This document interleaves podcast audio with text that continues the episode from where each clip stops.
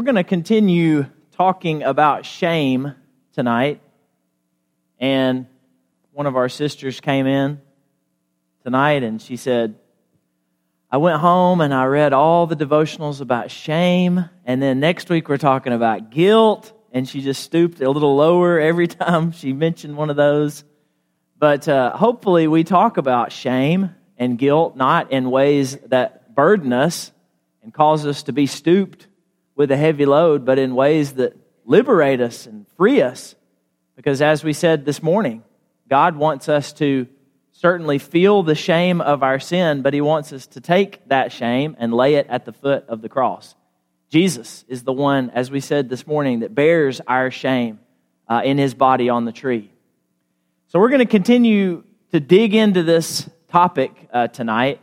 And I mentioned this morning that our, un- in so many words, I said our understanding of the gospel is diminished. It's less than what it can be if we don't have a good grasp of shame. And that's a struggle for us because, as we talked about this morning, we are not primarily a shame honor based culture. Uh, we live in more of a guilt innocence based culture. Now, there's not exclusively shame based or exclusively guilt based cultures, but we have difficulty identifying with those who live in places like the Middle East or the Far East or North Africa who operate under this paradigm of shame and honor. So we tried to come to a better understanding of that this morning. And we learned that both guilt and shame help us to understand how we are affected by sin. And we've got the guilt thing pretty well down. And we seem to understand that well, how that affects us in terms of our sinfulness. But the shame is something that, well, at least I have room to grow in my understanding.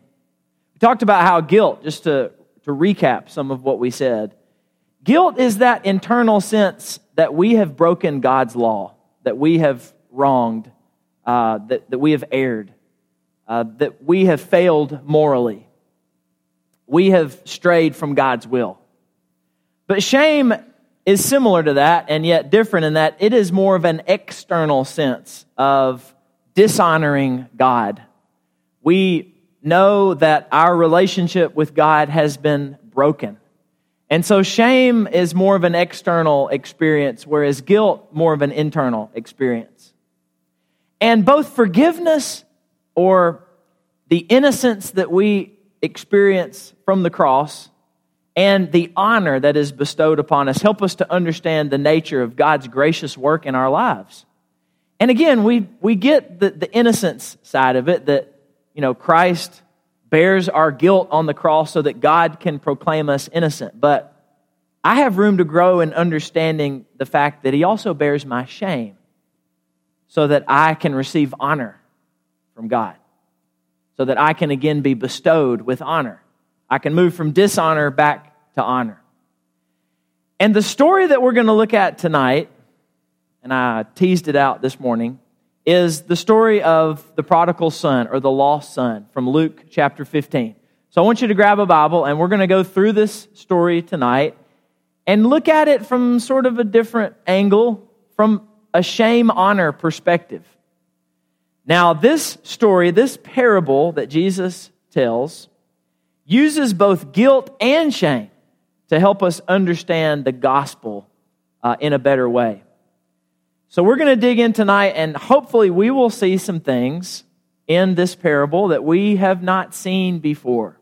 Hopefully, we will notice uh, some things, and it will illuminate and it will enlarge uh, our view of the gospel and our appreciation for what God has done for us through Jesus Christ.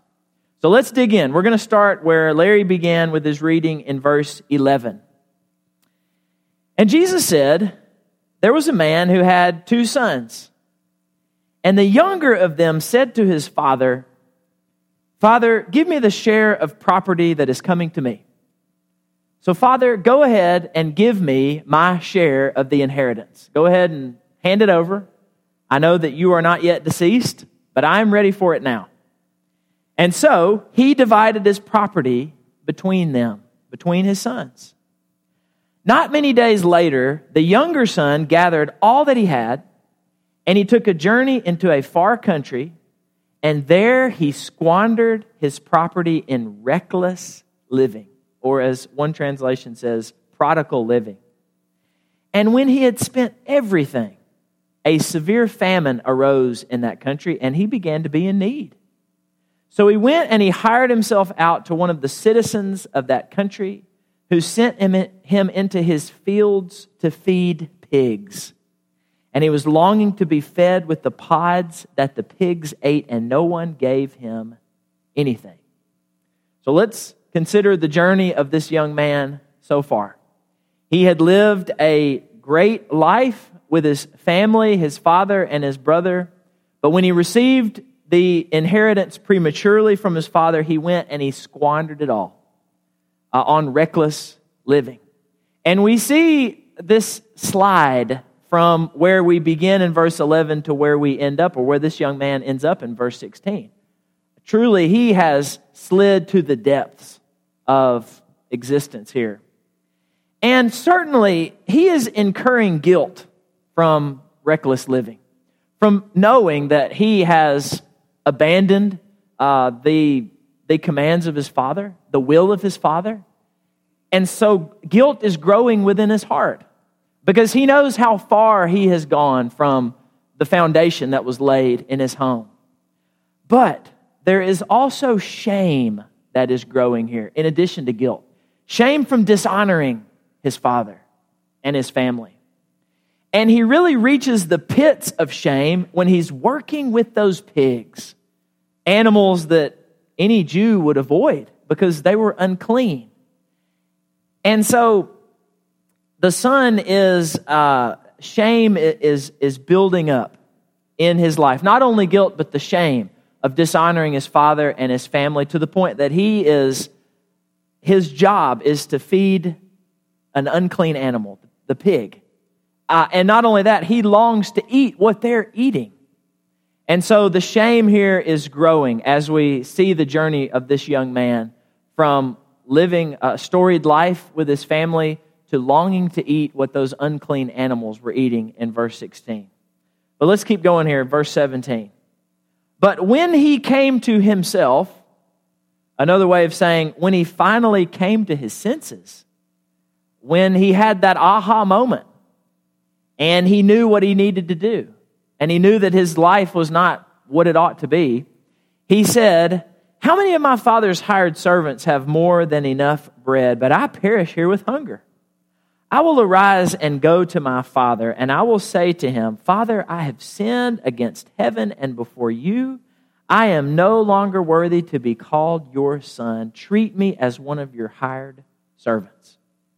So the son, as he is rehearsing what he will say when he goes back home and he's face to face with his dad, he surmises that, you know, dad, he's not going to accept me back as family, as a son.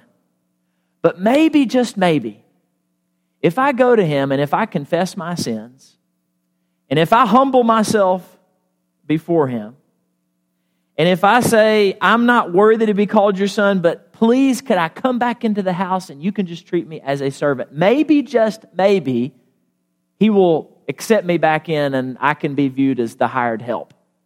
And I'll at least have a hot meal to enjoy uh, instead of eating what these pigs are eating. So, in other words, the son is thinking maybe if I confess my sins, I can receive forgiveness for my guilt. But I've done far too much damage to my family's honor for the shame to be removed. So maybe I can get rid of this guilt from knowing that I have messed up, I've broken the rules, I've broken my father's will. But there's no way that my father is going to honor me after I have shamed him like I have. There's no way this shame that is built up is, is ever going to be removed. Uh, I, I have simply dishonored the family name far too much for that to be a possibility. So I'm just going to go back, and I don't expect to be treated as a son, but, but a hired servant. That would be better than my lifestyle feeding these pigs. But let's look what happens here when he goes back home. And you already know the story. Verse 20 He arose and came to his father. But while he was still a long way off, his father saw him and felt compassion and ran and embraced him and kissed him. And I have that verse underlined because it's my favorite verse of the parable. Is it yours? While he was still a long way off, the father sees him from the front porch and he feels compassion and he runs after him. He doesn't wait for him to get to the house. He runs to him and he hugs him and he kisses him. And the son said, This is exactly the speech that he rehearsed Father, I've sinned against heaven and before you. I'm no longer worthy to be called your son. But it seems that the father does not even let him finish the speech.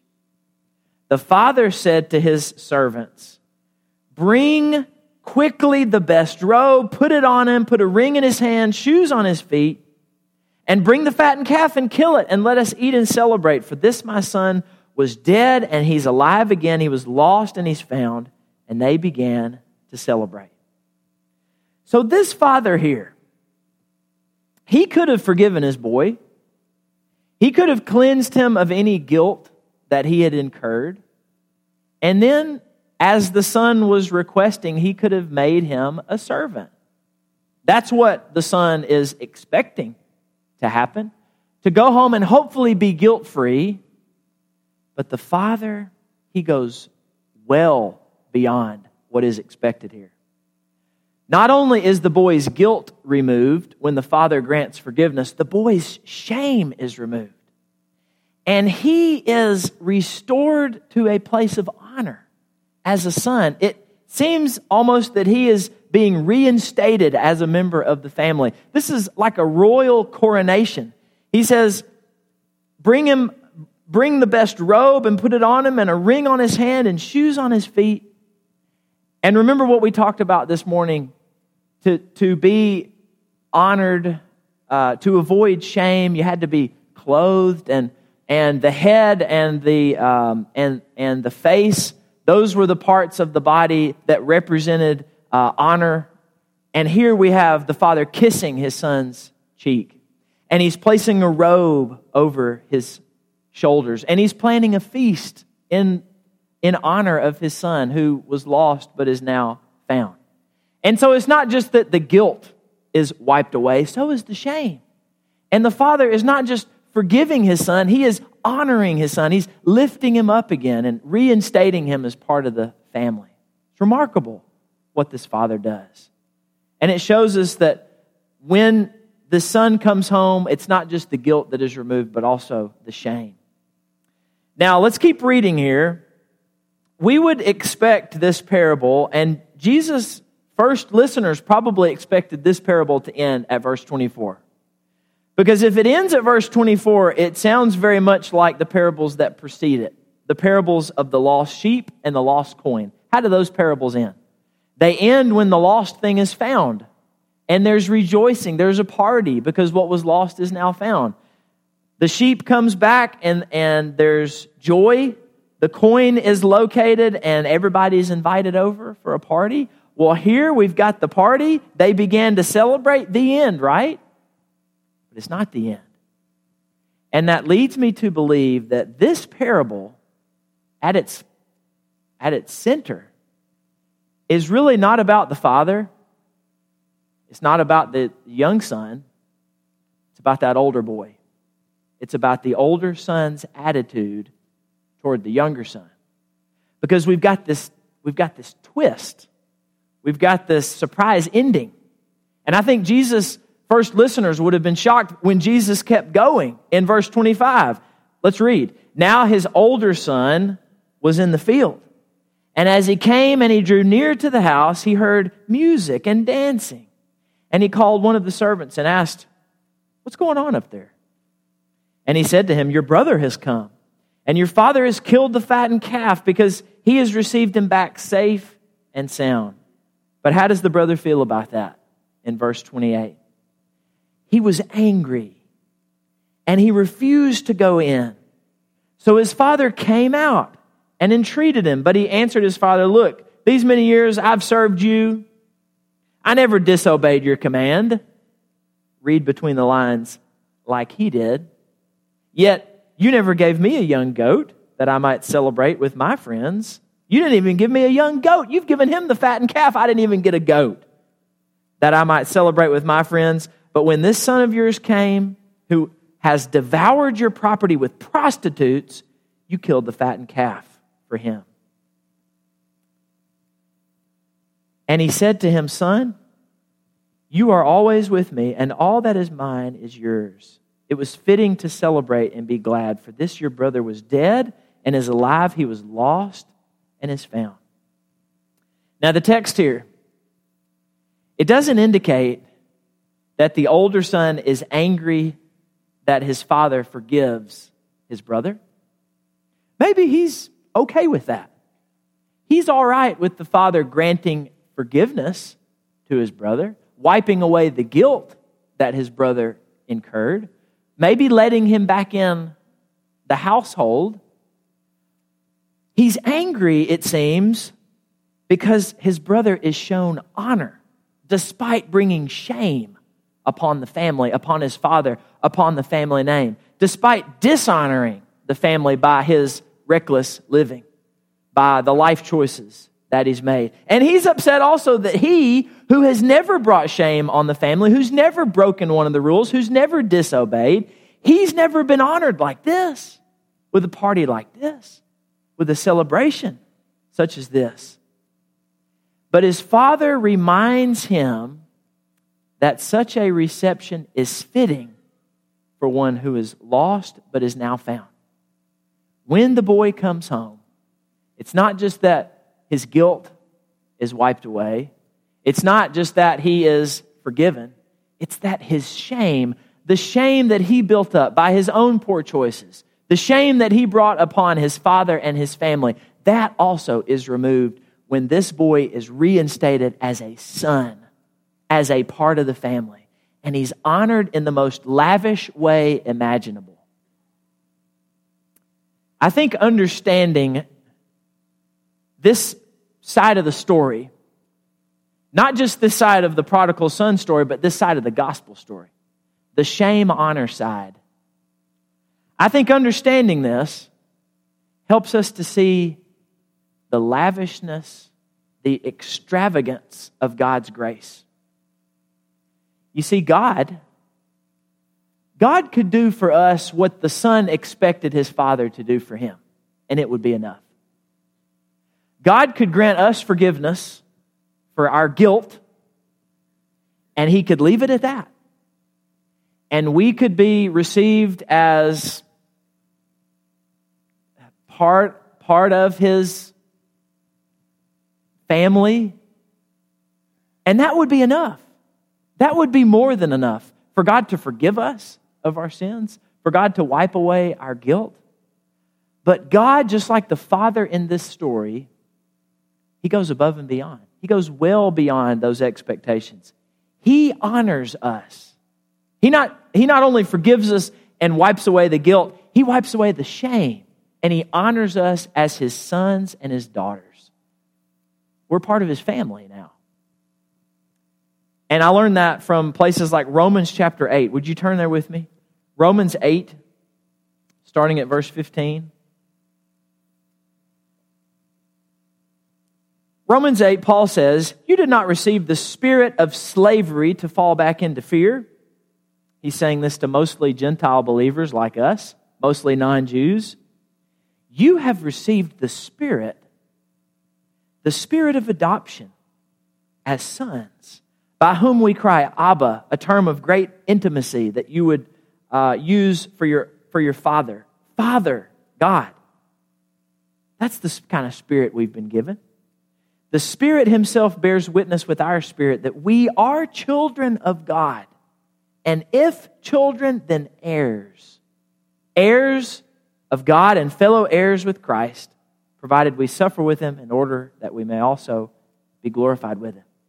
So, God, just like the Father in our story, He goes, he goes above and beyond.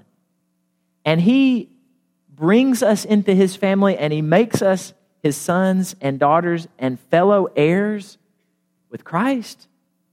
Just like this son is treated lavishly and extravagantly by the Father, so are we. You know, sadly, some folks glory in their shame. That's what Paul says when he's talking about enemies of the cross of Christ in a very well known section. Chapter 3, verse 19 of Philippians. He says about these enemies, their end is destruction, their God is their belly, and they glory in their shame with minds set on earthly things. What does he mean by that? Glory in their shame. I think what he means is there are some folks in the world who celebrate the very things that they should be ashamed of. And we talked about that this morning. How we live in a culture that is in many ways shameless People don't feel any shame about the things that they do or have done. Maybe even they glory in their shame. The things that they should be ashamed of, they celebrate in. But like the lost son, we are called to humble ourselves before our Father, to run back home, to confess our sins to Him and our shame, to lay it at His feet, but unlike the lost son, unlike that prodigal, we don't have to wonder whether he's going to accept us back as children. We don't have to assume that when we come crawling back, God's just going to let us in as hired help. Because we know that we have been given a spirit of sonship, that we have been made children of the Most High and Holy God and He will receive us as such. If we humble ourselves before Him, if we confess our sins, we can know that we'll be welcomed back. That not only will our guilt be wiped away, but so will our shame. That God is not only waiting to forgive us, He's waiting to honor us. So, how blessed are we as children of God?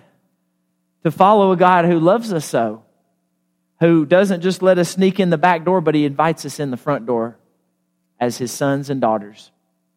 And if you have not come before your heavenly Father and accepted the gift of life that he freely offers, I hope that you'll decide to do that tonight. There's somebody here who has not been washed of their sins, who's, who's not been baptized in order to receive the Spirit? Wouldn't it be grand to end our day uh, by witnessing uh, a, a, a new believer, a new child of God? Or if you're struggling in any way, you need the prayers of this church family, we invite you to come also as we stand and sing.